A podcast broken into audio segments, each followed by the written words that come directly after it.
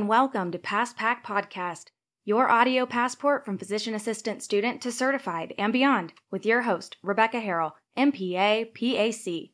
Today, our destination is a high-yield review of general surgery that's based on the E O R topic blueprint. Sit back, relax, and let's get to it.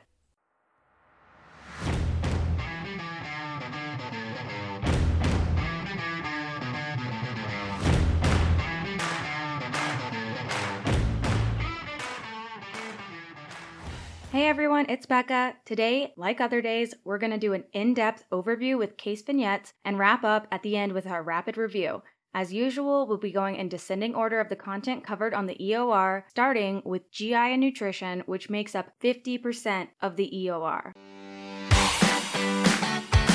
First, I want to start with a few pointers about studying for this E O R. Because there is such a heavy focus on G I and nutrition, I recommend doing as many questions as you can that cover G I on Rosh Review or SmartyPANCE if you have trouble finding specific question banks dedicated to general surgery. Don't necessarily focus on surgical interventions only and techniques only, but more so indications for a certain general or common procedure, pre-op, post-op, historical presentations of surgical emergencies, and so on. Look at the bigger picture and not just the surgery itself. That being said, let's start with the first vignette. Your adult female patient with a history of cirrhosis arrives to the E R with fever, chills, and abdominal pain. Physical exam reveals ascites with shifting dullness. Culture of the acidic fluid reveals granulocyte count over five hundred and neutrophil count over two hundred fifty. Given your top differential, what is your initial treatment option?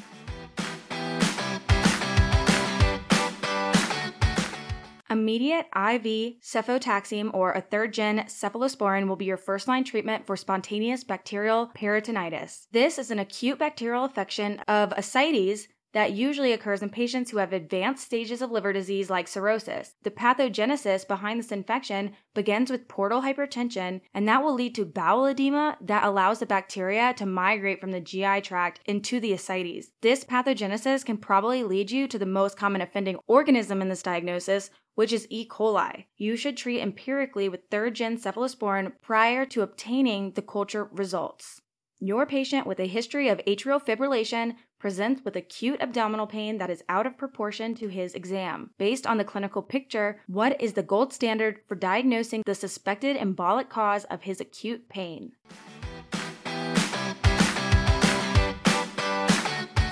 Mesenteric angiography is the gold standard for a patient with suspected mesenteric ischemia or infarction. In patients with a history of atrial fibrillation who present with sudden onset of abdominal pain out of proportion of their exam, immediately suspect acute mesenteric ischemia. The most common cause of acute mesenteric ischemia is from an embolism, which is why atrial fibrillation is such a high risk factor. Abdominal X-ray may show thumb printing due to the submucosal bleeding. These patients require immediate surgical evaluation for emergent revascularization and or resection of the necrotic bowel if present. Your patient is a fifty-five-year-old male with a history of chronic alcohol use who presents with intermittent abdominal pain that radiates to his back with steatorrhea. Physical exam reveals mild jaundice and diffuse abdominal tenderness. Labs reveal normal amylase and lipase, and the C T of the abdomen shows pancreatic calcifications. What diagnosis do you most suspect?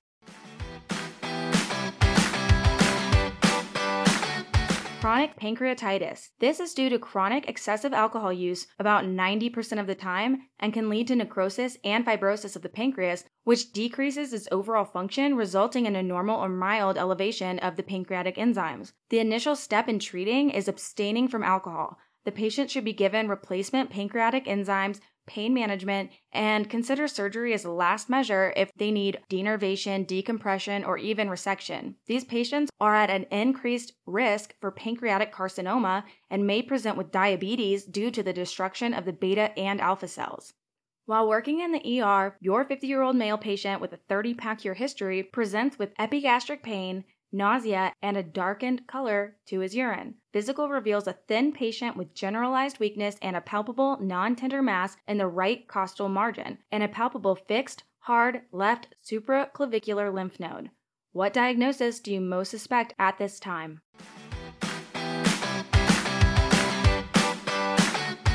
pancreatic carcinoma. This is a highly lethal cancer and remains the fourth cause of cancer-related death in the U S, with the most common also unfortunately carrying the worst prognosis, which is ductal adenocarcinoma. You should suspect this diagnosis in a patient with a family history of pancreatic cancer or other risk factors such as cigarette smoking. Patients can present with symptoms like we saw in the vignette or even just painless jaundice. Courvoisier's sign is a high-yield physical finding in which you can palpate a distended, non-tender gallbladder at the right costal margin. Other high-yield findings include the presence of Virchow's node, which is a palpable left supraclavicular lymph node, Sister Mary Joseph sign, which is a palpable non-tender nodule under the umbilicus, and even Trousseau syndrome, which is the migratory thrombophlebitis secondary to this hypercoagulable state that accompanies many malignancies. Metastases are most commonly found in the liver, but can also quickly travel to the peritoneum and lungs. The first-line imaging for identification is C T, but if the patient has jaundice or high suspicion for pancreatic cancer, then transabdominal ultrasound is preferred first. Diagnosis and staging can be done with the contrast-enhanced C T, and tumor markers to watch in this are C A nineteen dash nine. The only potential curative modality in these patients is complete surgical resection, such as doing a Whipple, which is the pancreaticoduodenectomy. But most commonly, patients present with unresectable disease at the time of diagnosis, which leads to needing chemo and or radiation, which is another reason why it is so deadly. Your thirty-year-old male patient with a B M I of thirty presents with chronic pain at the upper midline region of his buttocks. Physical reveals a painful, fluctuant area at the sacrococcygeal cleft. What should be done for acute management at this time?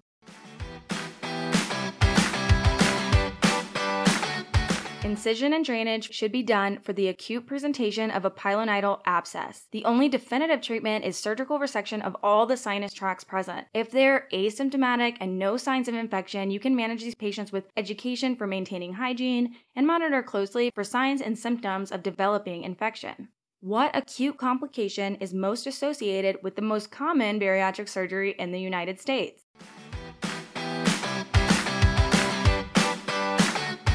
Roux-en-Y gastric bypass is the most common bariatric surgery, which can lead to the complication of dumping syndrome. Dumping syndrome can present with severe nausea, abdominal pain, and lightheadedness about thirty minutes after the initiation of a normal diet following surgery. The most common late complication in a Roux-en-Y is anemia, especially megaloblastic, due to the B twelve deficiency. But deficiencies can be seen in all water and fat-soluble vitamins and minerals like iron. Management consists of lifelong micronutrient supplementation. Your patient is a forty-year-old G two P two female with a B M I of thirty-eight who presents to the E R due to intermittent cramping, right upper quadrant pain that radiates to the inferior right scapula. History reveals no sick contacts, but she believes she might have gotten food poisoning from eating at a fast food restaurant right before the pain began. Physical exam is unremarkable, and her labs are also unremarkable right now. What diagnosis do you most suspect?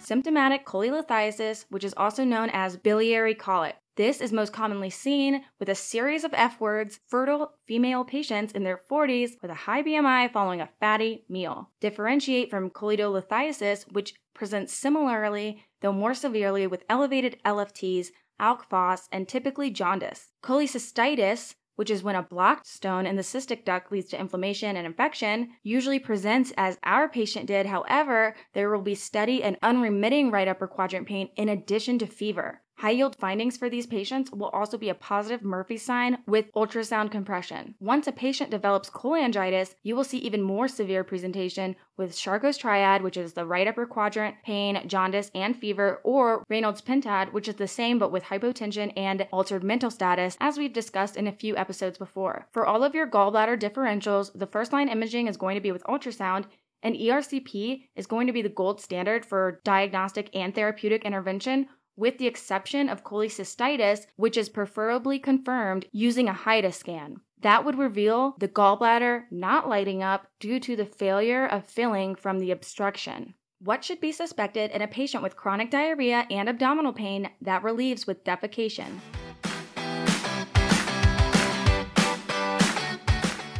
irritable bowel syndrome. This is due to an intestinal motility disorder and can lead to a change in bowel habits with no identifiable organic cause. This can present with symptoms of constipation, diarrhea, or a mixed presentation of both. This is a diagnosis of exclusion and can be supported by using the Rome three diagnostic criteria. Management will depend on predominating symptoms, either the pain, constipation, or diarrhea. Remember, conservative lifestyle modifications like FODMAP diet initiation or behavioral changes are typically started first. For pain, you can try an antispasmodic like dicyclamine, but S S R Is, T C As, and even motility-reducing antibiotics can also be considered. Constipation usually responds to osmotic laxatives and lubiprostone and linactolide. Diarrhea can be improved with antidiarrheals like loperamide, which is also known as Imodium, and that's a peripheral opioid antagonist. You can also use bile acid sequestrants and even serotonin three receptor antagonists like alocetrone, which is also approved. You might be wondering, why am I talking about I B S in general surgery? You have to know the differentials for when surgery is indicated and when it's not. So in a patient that presents this way and you're ruling out things like Crohn's disease or ulcerative colitis or another potential abdominal presentation that warrants surgery, you have to know how to differentiate these things and also treat. Again, that's why we talked about earlier,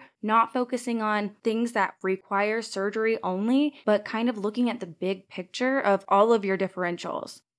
Your patient is a sixty-six-year-old female who presents with acute lower left quadrant pain, fever, nausea, and vomiting. Physical exam is notable for rebound tenderness in the left lower quadrant with guarding and abdominal rigidity. Abdominopelvic C T A shows colonic bowel wall thickening over four millimeters with fat stranding and colonic pouching. With exception to fever and slight tachycardia, vitals are otherwise normal, and she appears hemodynamically stable. What is the treatment recommended for this patient at this time?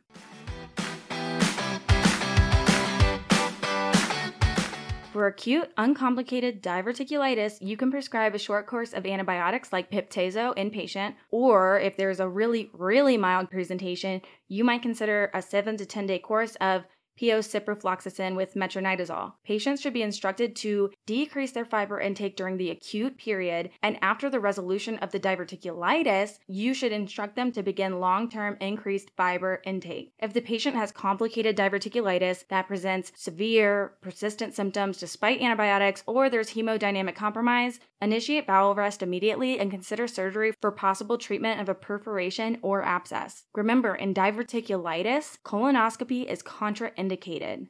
While working on your G I surgical rotation, you are consulted to evaluate a forty-five-year-old male patient who presented with persistent abdominal pain, history of progressive dysphagia, and weight loss. History reveals progressive early satiety and recurrent postprandial vomiting. You are able to palpate a left supraclavicular node and a fixed hardened mass that begins at the epigastrium and can be palpated all the way deep to the left anterior costal margin. His skin exam reveals acanthosis nigricans. What should you do to establish your top differential?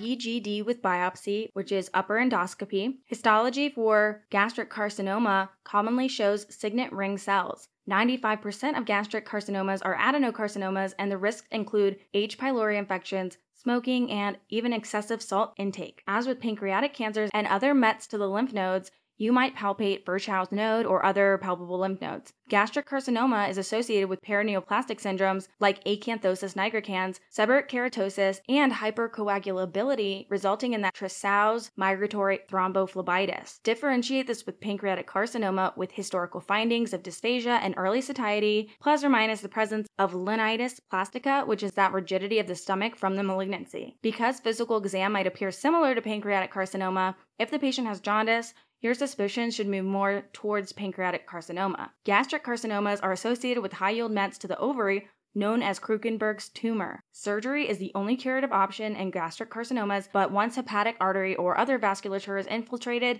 the malignancy is considered unresectable. Your patient is a twenty-three-year-old female who presents with scant hematemesis following a night of excessive vomiting after going to a party. Considering her stability, E G D is performed following acquisition of I V access, and visualization of longitudinal, non-penetrating mucosal tears are visualized at the G E junction. Should bleeding persist, what treatment options should be considered?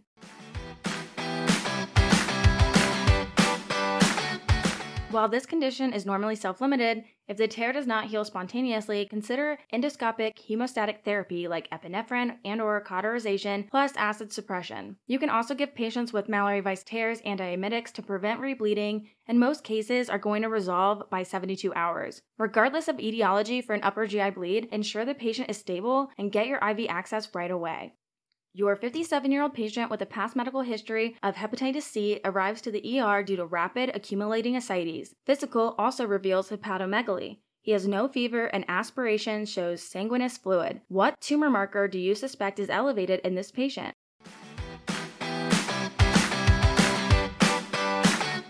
A F P, or alpha-fetoprotein, is a nonspecific but is the tumor marker associated with hepatocellular carcinoma. The most common cause of hepatocellular carcinoma is cirrhosis of all etiologies, but most commonly from viral hepatitis, including B and C, with alcoholic cirrhosis trailing right behind. Hepatocellular carcinoma is the most common primary malignancy of the liver, but this is rare in the U S still, and we usually see liver malignancy as a result from distant metastases. Your patient is a twenty-two-year-old male presenting with pain in the left lower quadrant following progressive worsening loose stools intermixed with mucus and blood. He has decreased bowel sounds, fever, tachycardia, and abdominal distension. Abdominal radiograph is notable for colonic dilation over six centimeters, and labs show neutrophilic leukocytosis. His blood pressure is dropping and he's becoming increasingly altered. What is the first step in treating this patient?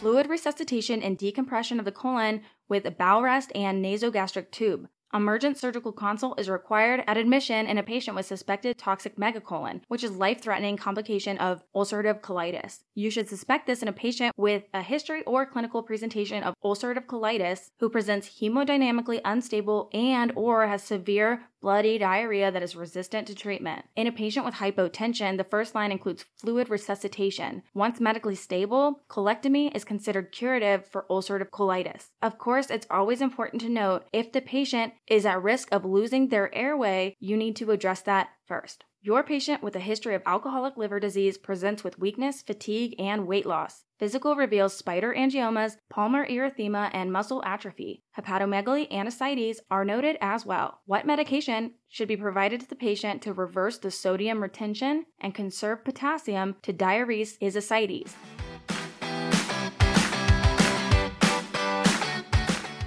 Spironolactone is an aldosterone antagonist, and you can also advise salt restriction and consider a paracentesis. This patient has signs and symptoms of cirrhosis, which is most commonly caused by alcoholic liver disease in the United States, and can present with signs and symptoms of portal hypertension, ascites, hepatorenal syndrome, spontaneous bacterial peritonitis, and or hepatocellular carcinoma.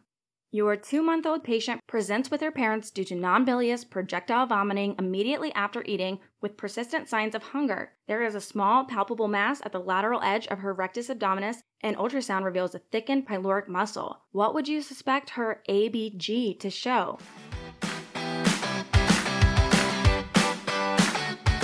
Metabolic alkalosis secondary to hypochloremia and hypokalemia due to that progressive vomiting. The diagnosis we have here is pyloric stenosis, which is most commonly idiopathic and should be suspected in any young infant with non-bilious projectile vomiting, especially after eating. Because the pyloric sphincter is thickened, there's not going to be any bile in the vomit because it's not going to be able to get through from the duodenum, just like food can't get through from the stomach. Treatment should focus on electrolyte imbalances first, with subsequent pyloromyomectomy. We will touch on a lot more high yields for G I in the rapid review, but let's move on to pre-op and post-op care, which make up twelve percent of the E O R. Your patient has a history of coronary artery disease and is a possible surgical candidate for an elective procedure. twelve lead E K G is normal, but what should be done prior to surgery to rule out possible cardiac ischemia?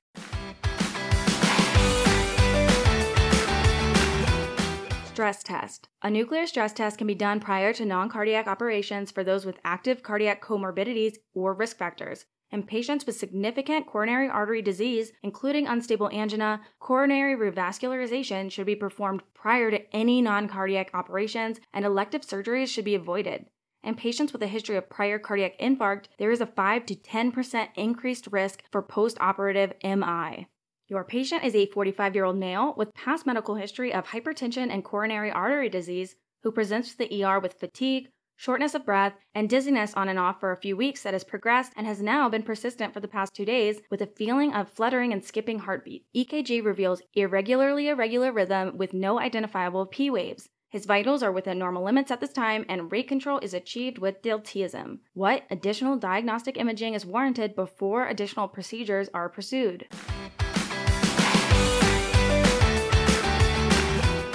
Echocardiogram is indicated for patients with AFib in order to rule out valvular heart disease and evaluate heart size, function, and possible identification of a thrombus. T E E, or transesophageal echocardiogram, is additionally required if the patient has been in AFib over forty-eight hours, and a CHADVASc score should be used to determine risk of anticoagulation versus stroke in a patient with AFib. If the patient presents with paroxysmal AFib within forty-eight hours of onset, you can consider T E E to rule out the thrombus and perform a cardioversion at presentation. If warranted by CHADVASc, anticoagulation should be onboarded for at least twenty-one days before scheduling the patient for a synchronized cardioversion. However, if the patient presents unstable, the first-line treatment is cardioversion. Remember, like I always say, unstable gets the cable. Your patient with a past medical history of diabetes and advanced renal failure is admitted inpatient after surgical amputation and revascularization of his lower extremities. While running post-op rounds, you note new-onset muscle weakness and flaccid paralysis in his upper extremities. Telemetry monitoring shows bradycardia with peaked S T elevations. What electrolyte abnormality do you most suspect?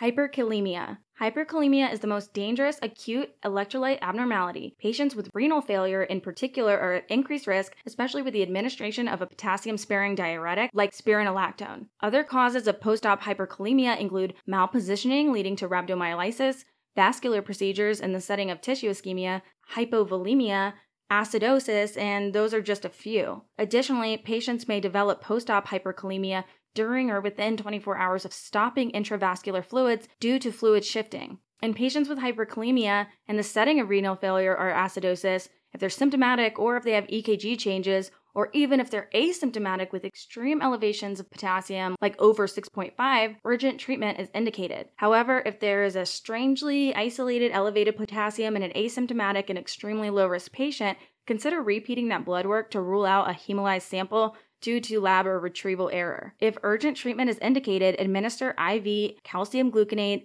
which will stabilize the myocardial conduction. Remember, this has no effect on the actual potassium level itself. It's just going to stabilize that conduction. To actually decrease the potassium, you need to give insulin plus minus glucose to keep from bottoming out, to shift that potassium back into the cells from the excess extracellular potassium. If the patient has life-threatening hyperkalemia and is not responding to medication or advanced renal failure is present, then you need to perform hemodialysis. If urgent treatment isn't indicated, you might be able to achieve lowering total body potassium by initiating exchange resin like K-oxalate, loop diuretics in those with all right renal function, and stopping all potassium-containing fluids like lactated ringers, discontinuing any potassium-sparing diuretics, or other medications that can raise serum potassium like A C Es and A R Bs, and initiate that low-sodium diet. When we think about hypokalemia following surgery, which is actually the most common electrolyte abnormality, the number one complication to remember for that one is the development of post-op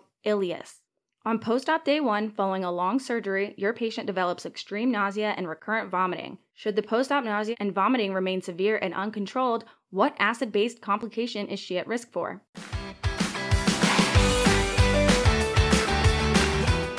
Metabolic alkalosis.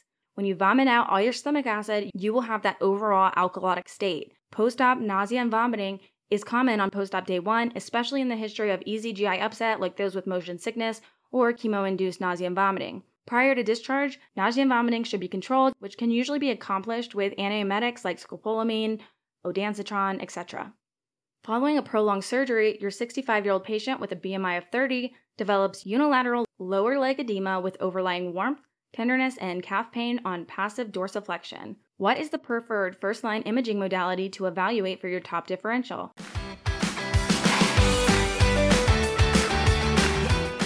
Ultrasound with Doppler with compression is preferred modality for those with a high pretest probability of D V T using the Wells criteria. If there is low suspicion for D V T, screening can be done with D-dimer, but any suspicion at all should indicate ultrasound. If asked for the gold standard modality, the answer would be venography. However, this is invasive and generally not performed. One-fourth of patients without V T E prophylaxis will develop D V T postoperatively. Proximal D V T can occur in the peripheral, femoral, or iliac veins, leading to signs affecting the entire limb versus an isolated distal D V T, which might only be symptomatic below the knee. The diagnosis should be suspected in a patient with a history of immobilization, recent surgery, prior V T E events or venothromboembolic events, malignancy, increased estrogen therapy like O C Ps or H R T, or pregnancy and postpartum patients. High-yield physical maneuvers include Holman's sign, which is that calf pain with passive dorsiflexion. However, the absence of this does not rule out a D V T. Prophylaxis for D V T includes pre-op, low molecular weight heparin or low-dose unfractionated heparin, intraoperative sequential compression devices like skids or intermittent pneumatic compression devices, early ambulation, post-operatively, and the use of compression stockings can decrease the risk of D V T. In patients with confirmed proximal D V T, treatment with anticoagulation is warranted. In those with distal D V Ts, only treat symptomatic patients if the bleeding risk is low. In patients with a high risk of bleeding, that actually leads to a contraindication to give anticoagulants, like an active bleed, including a G I bleed, platelet count less than fifty thousand, major trauma, or a history of intracranial bleeding, use of an I V C filter over anticoagulation should be utilized. Your seventy-five-year-old male patient is four hours status post-anal rectal surgery and has been unable to urinate. Ultrasound of the bladder detects six hundred milliliters of retained urine.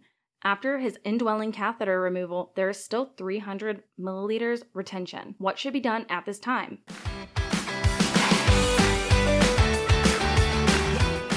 Intermittent catheterization. Patients at risk of post-op urinary retention are older men with a history of urinary retention, neurological diseases, pelvic or anal rectal surgery, prolonged anesthesia, et cetera.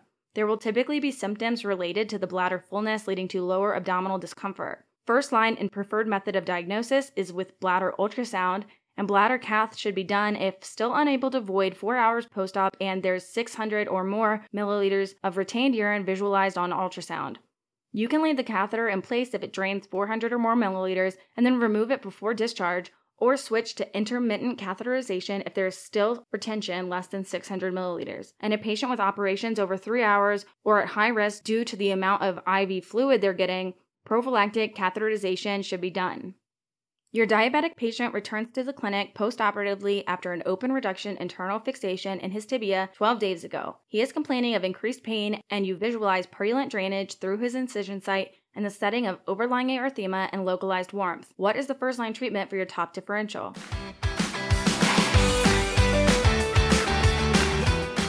Utilize primary source control by removing the sutures and inspecting the suture site for a likely S S I or surgical site infection.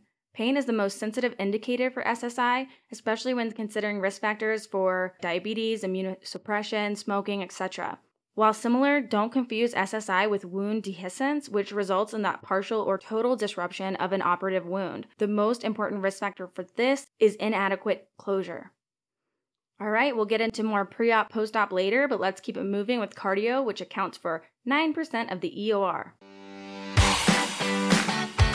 Your forty-three-year-old male with a past medical history of hypertension presents with sudden knife-like pain immediately behind his sternum, which radiates all the way to his back. Physical reveals decrescendo murmur along his right sternal border. Pulse pressure is widened, and you know asymmetry of both pulse strength and blood pressure. What imaging modality will confirm your suspected top differential?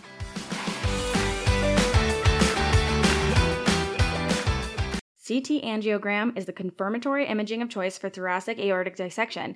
Additionally, this can be used to identify between ascending versus descending origin. C T A will reveal dissection by visualizing that intimal flap that separates the true aortic lumen from the false lumen. Other modalities that are typically quicker and may be used initially while waiting on C T A includes chest x-ray, which might reveal that widened mediastinum, and even transesophageal ultrasound. Hypertension is the most important risk factor for this life-threatening cardiac differential. Other risk factors to remember are collagen disorders like Marfan syndrome and Ehlers-Danlos syndrome, Turner syndrome, bicuspid aortic valve, pregnancy, and family history of thoracic aortic dissection. In a patient found to have Stanford type A, and remember A means ascending thoracic aortic dissection, This is a surgical emergency due to that risk of aortic regurgitation, cardiac tamponade, frank rupture, stroke, M I, and death. Descending dissections, which are Stanford type B, can be treated with blood pressure control, image surveillance, and or endovascular repair. Blood pressure should be reduced to the lowest tolerable level, and heart rate should also be reduced. You can use I V beta blockers for rate control first, and then nitroprusside for the blood pressure reduction after. Don't forget pain control management as well. Your seventy-two-year-old male patient with a forty-pack-year history and B M I of thirty-three arrives to the E R due to a dull pain in his lower extremities with crusting and weeping of irregularly bordered ulcerations on his medial malleoli. Physical revealed the ulcer wound bed is beefy, red, granulated, and there is surrounding hyperpigmentation. Interior shins also exhibit hyperpigmentation with overlying dermatitis. What diagnosis do you suspect?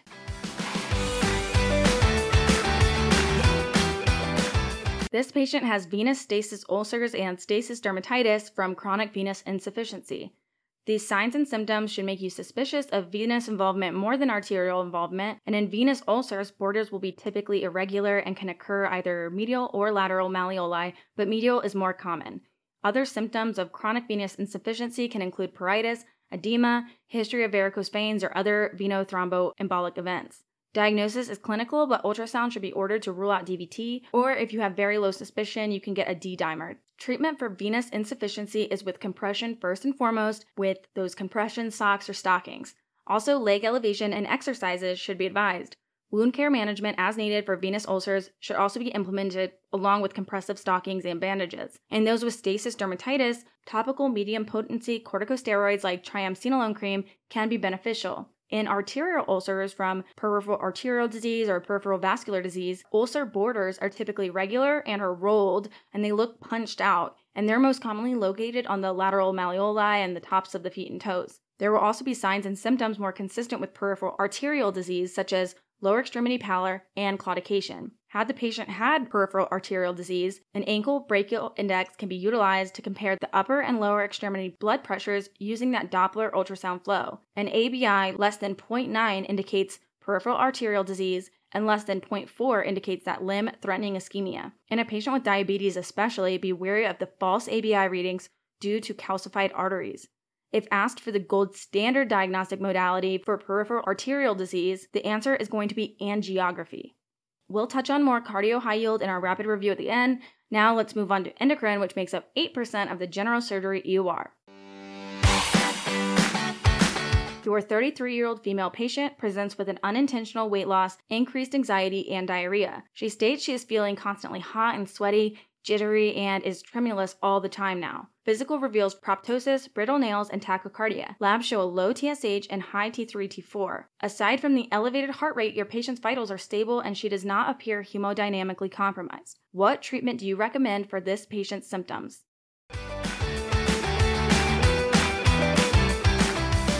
Symptoms are reduced by reducing adrenergic tone, and that is achieved using beta blockers like atenolol. To treat the disease itself, antithyroid drugs like methimazole or propylthiouracil should be started in patients with hyperthyroidism. In those with multinodule goiter or thyroid tumor leading to hypothyroidism, consider radioactive iodine ablation in an adult patient that is non-pregnant without a suspicious nodule. If any of those factors do exist, or the patient is generally non-compliant or refractory to medications, surgical thyroidectomy should be performed. In surgery, be sure to avoid damaging the recurrent laryngeal nerve, which can lead to that hoarse voice if unilateral nerve damage occurs, but can occlude the airway from vocal cord paralysis if both are damaged. In addition to the initial T S H and T four labs, ultrasound is useful for visualization of nodules, cysts, and radioactive iodine uptake testing can be used to determine the underlying etiology of hyperthyroidism, such as Graves' disease or thyrotoxicosis with diffuse uptake,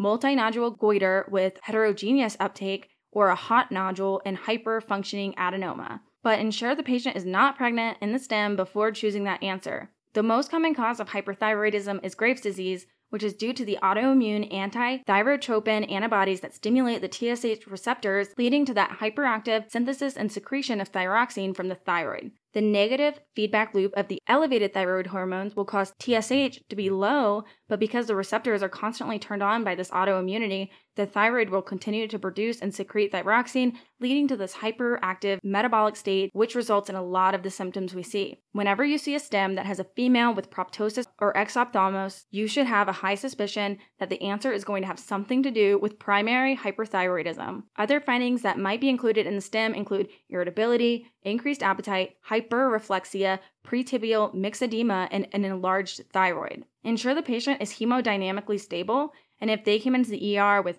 fever, weakness, restlessness, confusion, nausea, vomiting, diarrhea, jaundice, or is hemodynamically compromised, you should be highly suspicious of a thyroid storm, which is a life-threatening acute hyperthyroidism, usually resulting from untreated or undertreated hyperthyroidism, regardless of the etiology. Your forty-two-year-old female patient presents with dysphagia and progressive hoarseness. Physical exam reveals palpable unilateral thyroid nodule. Ultrasound shows hypoechoic mass with irregular margins and microcalcifications that is two centimeters tall and one centimeter wide. F N A reveals somoma bodies following a cold thyroid uptake scan. What is your top differential?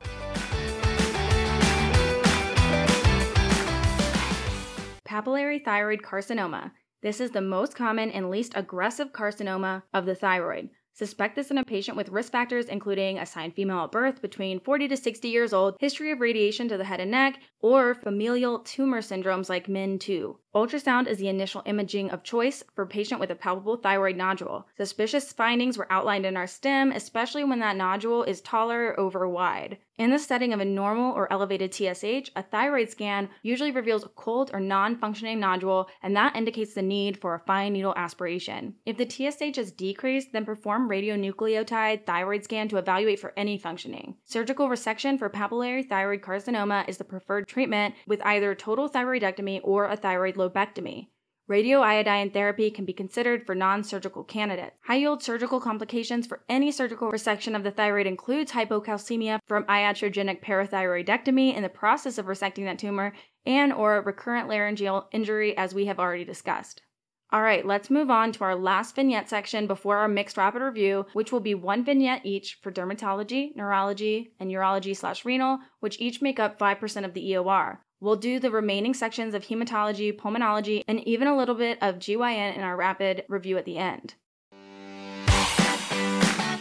Your patient is a forty-three-year-old female who presents with a pruritic growing mole on the left calf that is asymmetrical with irregular borders, mixed colors of black and brown, and measures about seven millimeters in diameter. What is the preferred diagnostic and treatment modality for the suspected diagnosis?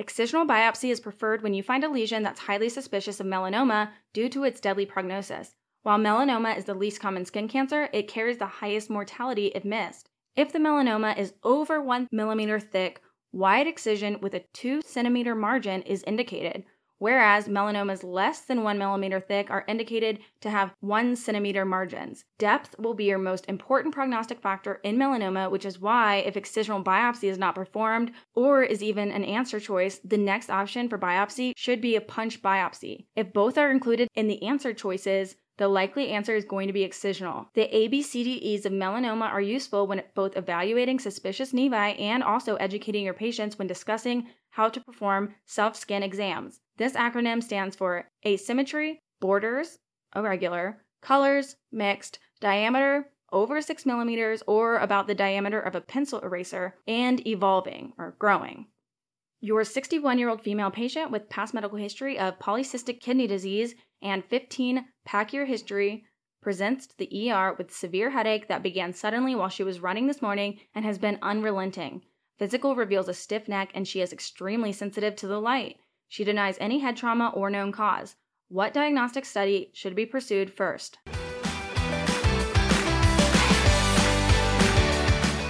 Non-contrast C T of the head. In a patient with a subarachnoid hemorrhage, non-contrast C T should be used to diagnose, which will reveal blood that involves the sulci. If the C T is non-diagnostic and you still have high suspicion of subarachnoid hemorrhage, lumbar puncture should be performed, which will reveal xanthochromia, which is that yellowish C S F due to the hemoglobin degradation products. And they'll have an increased opening pressure due to that high intracranial pressure. The most common cause of subarachnoid hemorrhage is a ruptured saccular or berry aneurysm, and the most common location for this is at the bifurcation sites of the circle of Willis, most commonly that anterior communicating artery. Patients will classically present with the quote-unquote worst headache of their life that is non-traumatic in nature.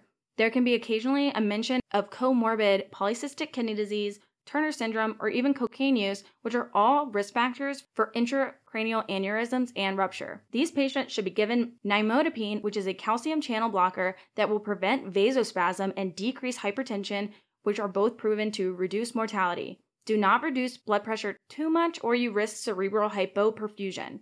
Additionally, the patient should be considered for surgical management like clipping or occluding the aneurysms, or even embolization or resection of any A V malformations. Subarachnoid hemorrhages should be differentiated from other high-yield intracranial hemorrhages like epidural hematoma and subdural hematoma, which are both usually associated with a traumatic etiology. The presentation of epidural hematoma is unique due to the lucid interval that is sandwiched between that initial loss of consciousness following the trauma to the temporal bone and middle meningeal artery, and then the progressive neurological deterioration after that lucid interval. Non-contrast C T will reveal a lens-shaped or lemon-shaped pattern due to that hemorrhage being contained within the suture lines. Alternatively, subdural hematoma, which is more common than epidural hematoma, will uniquely present after a traumatic injury or sometimes a chronic due to a non-traumatic or slow bleed. Patients are usually older or alcoholics with a history of a recent fall that have a progressive headache with slow neurological deterioration due to that rupture of the bridging veins. Non-contrast C T will show a crescent-shaped or banana appearance of the bleed due to the extensions beyond the suture lines. I recommend being able to differentiate all of these if you were just given an image of the C T. Your twenty-three-year-old patient presents with severe left lower flank pain that is radiating to the groin, nausea, and vomiting. Helical C T scan without contrast confirms suspected diagnosis of nephrolithiasis with acute ureter obstruction at the ureterovesical junction. The obstructive stone measures eight point two millimeters. What is the treatment of choice?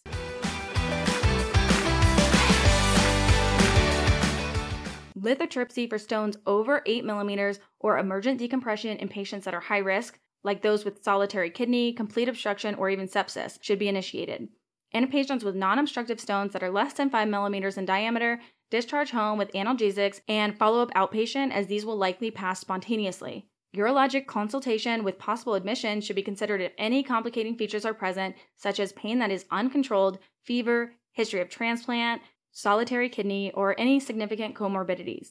All right, we have made it to our rapid review, where we will cover a mix of all of these sections, plus some high yields from topics we haven't covered, including hematology, pulmonology, and some O B G Y N. What is the most common underlying condition increasing risk for atrial fibrillation? Hypertension and coronary artery disease. Other risk factors include binge drinking like holiday heart, age, and rheumatic heart disease. What are surgical indications for peptic ulcer disease? Perforation, ulcer over three centimeters, refractory ulcers, upper G I bleeding, or gastric outlet obstruction. What should you suspect in a teenage male presenting with scrotal pain and swelling with an absent cremasteric reflex? Testicular torsion. What are the six P's for acute arterial occlusion? Paresthesia, pallor, pain, pulselessness, paralysis, and poikilothermia. Paralysis and loss of sensation are both late findings along with gangrene. What electrolyte disorder should be suspected in a patient with fatigue, diffuse myalgias, abdominal pain with G I upset, anxiety, and hallucinations? Hypercalcemia. The memory aid to remember is aching bones, renal stones, abdominal moans, and psychic overtones. What are the features of a second degree or partial thickness burn? Tendered, blistered, and erythematous skin. In first degree, the presentation may be similar, but the erythema will blanch with pressure and no blisters will be present.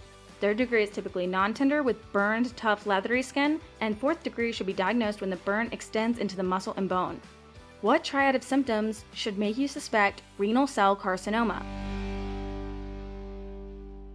Flank pain, hematuria, and flank mass. Remember, renal ultrasound or C T followed by biopsy is the gold standard for diagnosing this cancer.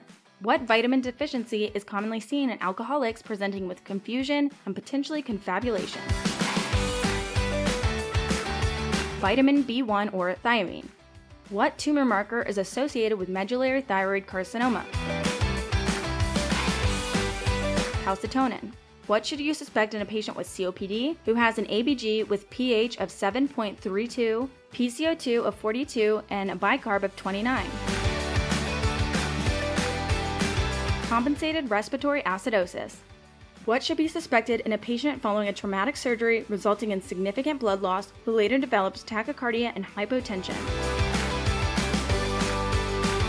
Hypovolemic shock. Look to the hemoglobin to determine if hypovolemic shock is due to blood loss versus fluid loss. So if there's high or normal hemoglobin, suspect fluid loss, and if there's decreased hemoglobin, suspect blood loss.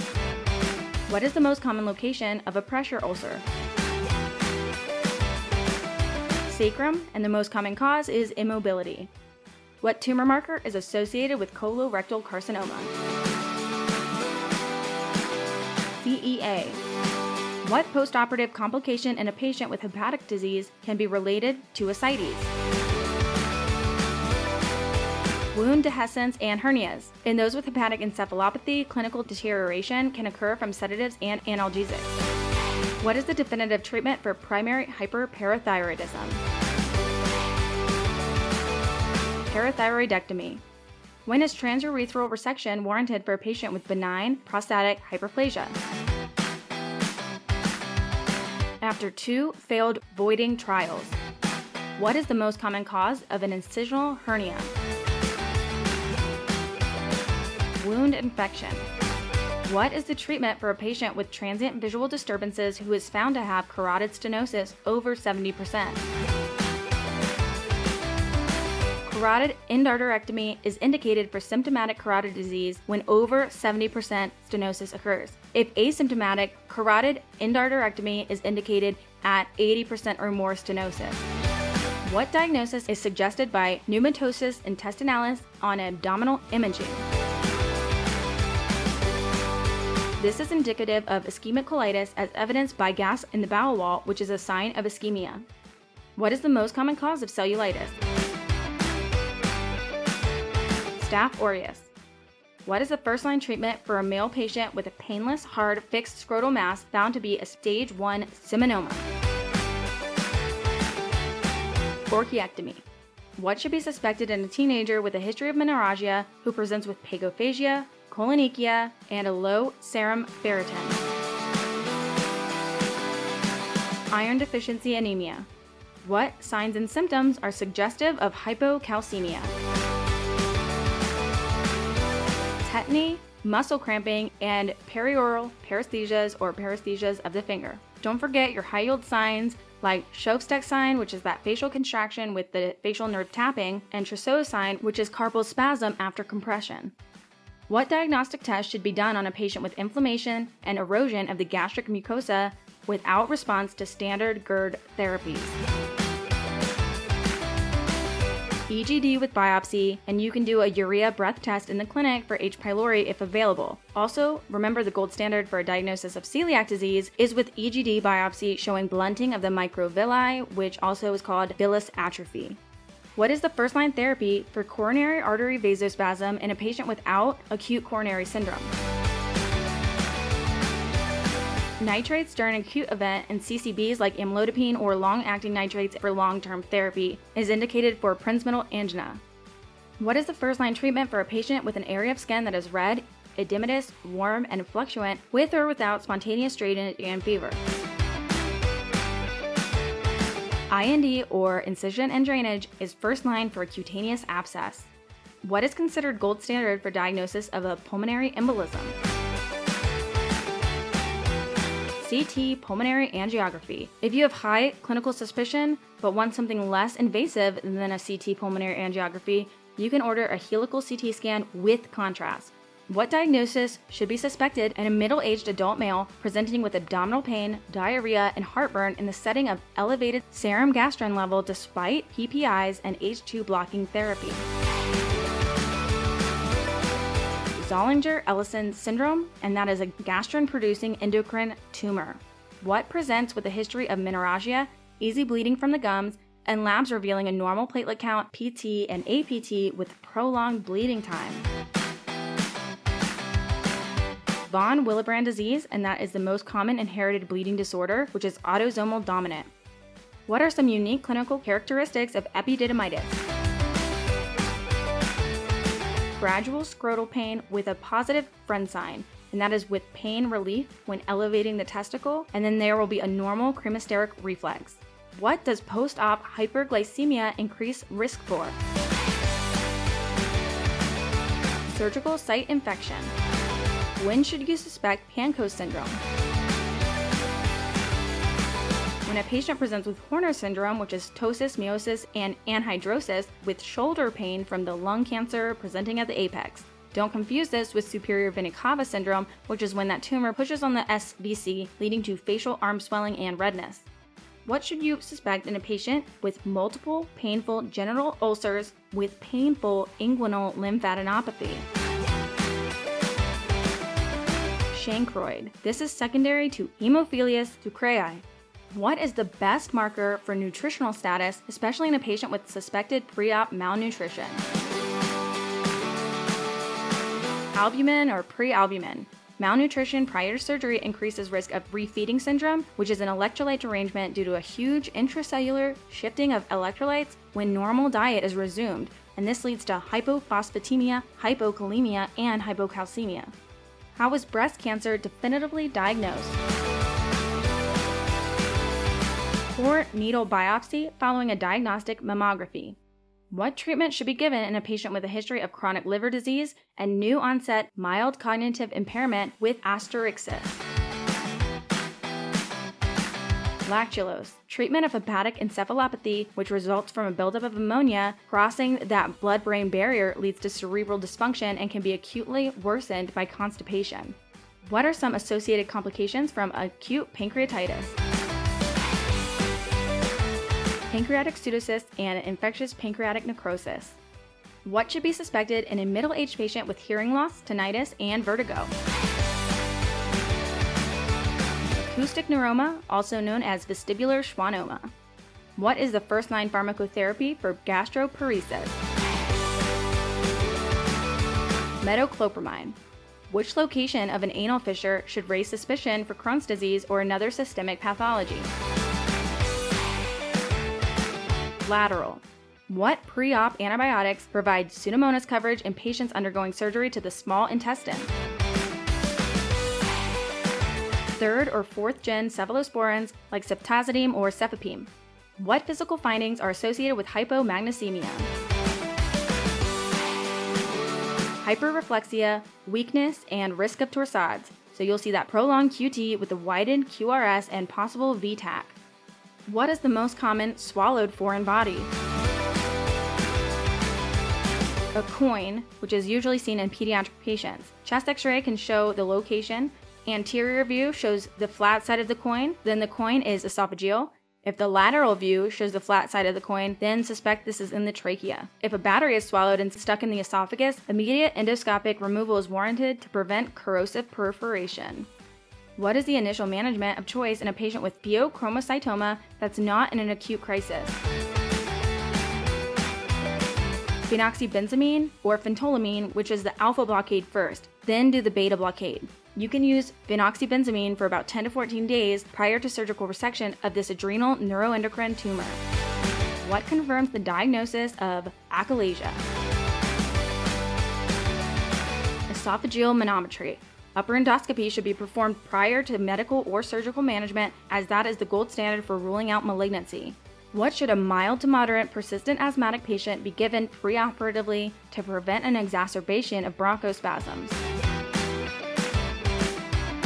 Adding an I C S to the S A B A preoperatively.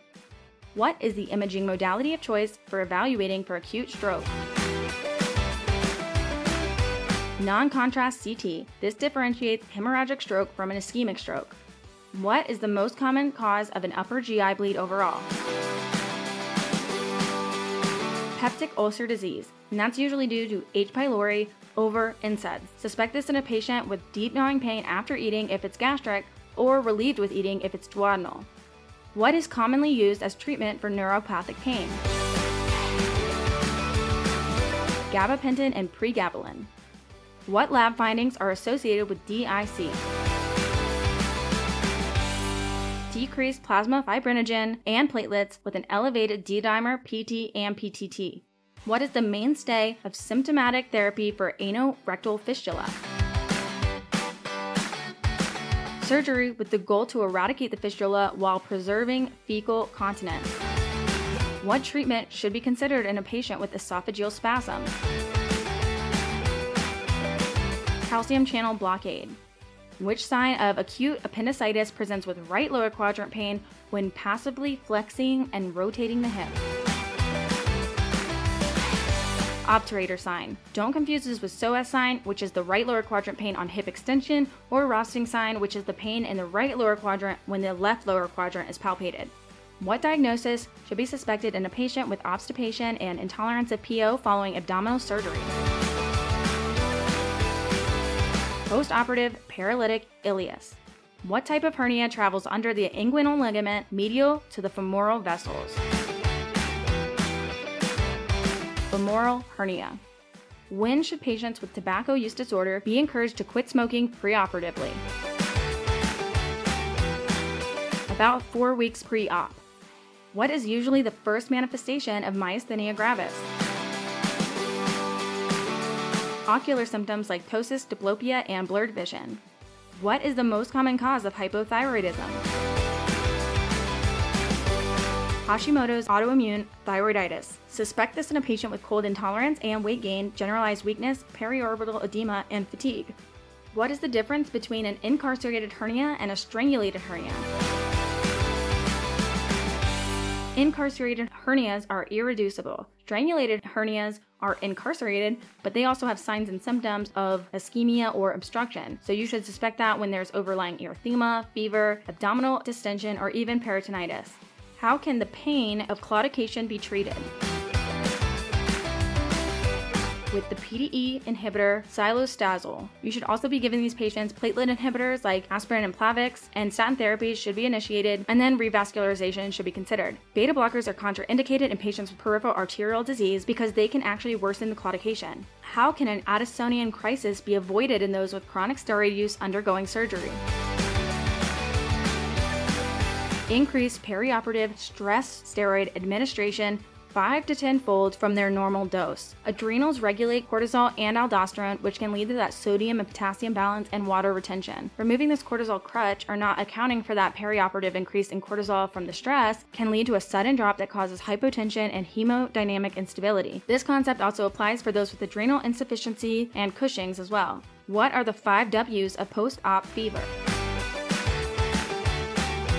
Wind, water, walking, wound, and wonder drugs. This rhyme helps you remember the acute causes of post-op fever in the first week, in the order of their occurrence. Wind is one to two days post-op, and that is usually from atelectasis or pneumonia. Water stands for the U T I that can be seen about three to five days post-op. Walking stands for the D V T or pulmonary embolism that can be seen about four to six days post-op. Wound stands for that S S I or surgical site infection about five to seven days or more post-op. And wonder drugs stands for things like drug fever, line infection, transfusion reaction, et cetera, and that can be seven or more days after surgery. The most common post-op complication has been largely attributed to atelectasis, which should be suspected in patients with fever one to two days post-op, increased work of breathing, goiter rales, dullness to percussion, and a chest x-ray positive for platelet hyperattenuations. All right, that wraps up today's episode. As always, you can go to w w w dot pass pac podcast dot com for a full transcript and also all of the resources I used to make these questions. Please head over to Instagram and follow the pod at PASPAC underscore passport for near daily questions, quizzes on the stories, and updates in healthcare. Don't forget you can get ten percent off of a SmartyPANCE subscription with the code PASSPAC and twenty percent off of a subscription to Picmonic with the code one word PASSPAC passport. You can also find these links in the show notes and on the website. Please like, subscribe, review, comment, share, do all the things to help this podcast grow. And as always, safe travels. Thank you for joining me today on PASSPAC. I hope you enjoyed the show and learned something along the way. Until next time, safe travels. As a responsible disclaimer, PASSPAC is not intended to be used as medical or legal advice, and though I try to always keep it educational and evidence-based, any and all opinions or viewpoints shared on PASSPAC do not represent those of my employer or the profession at large.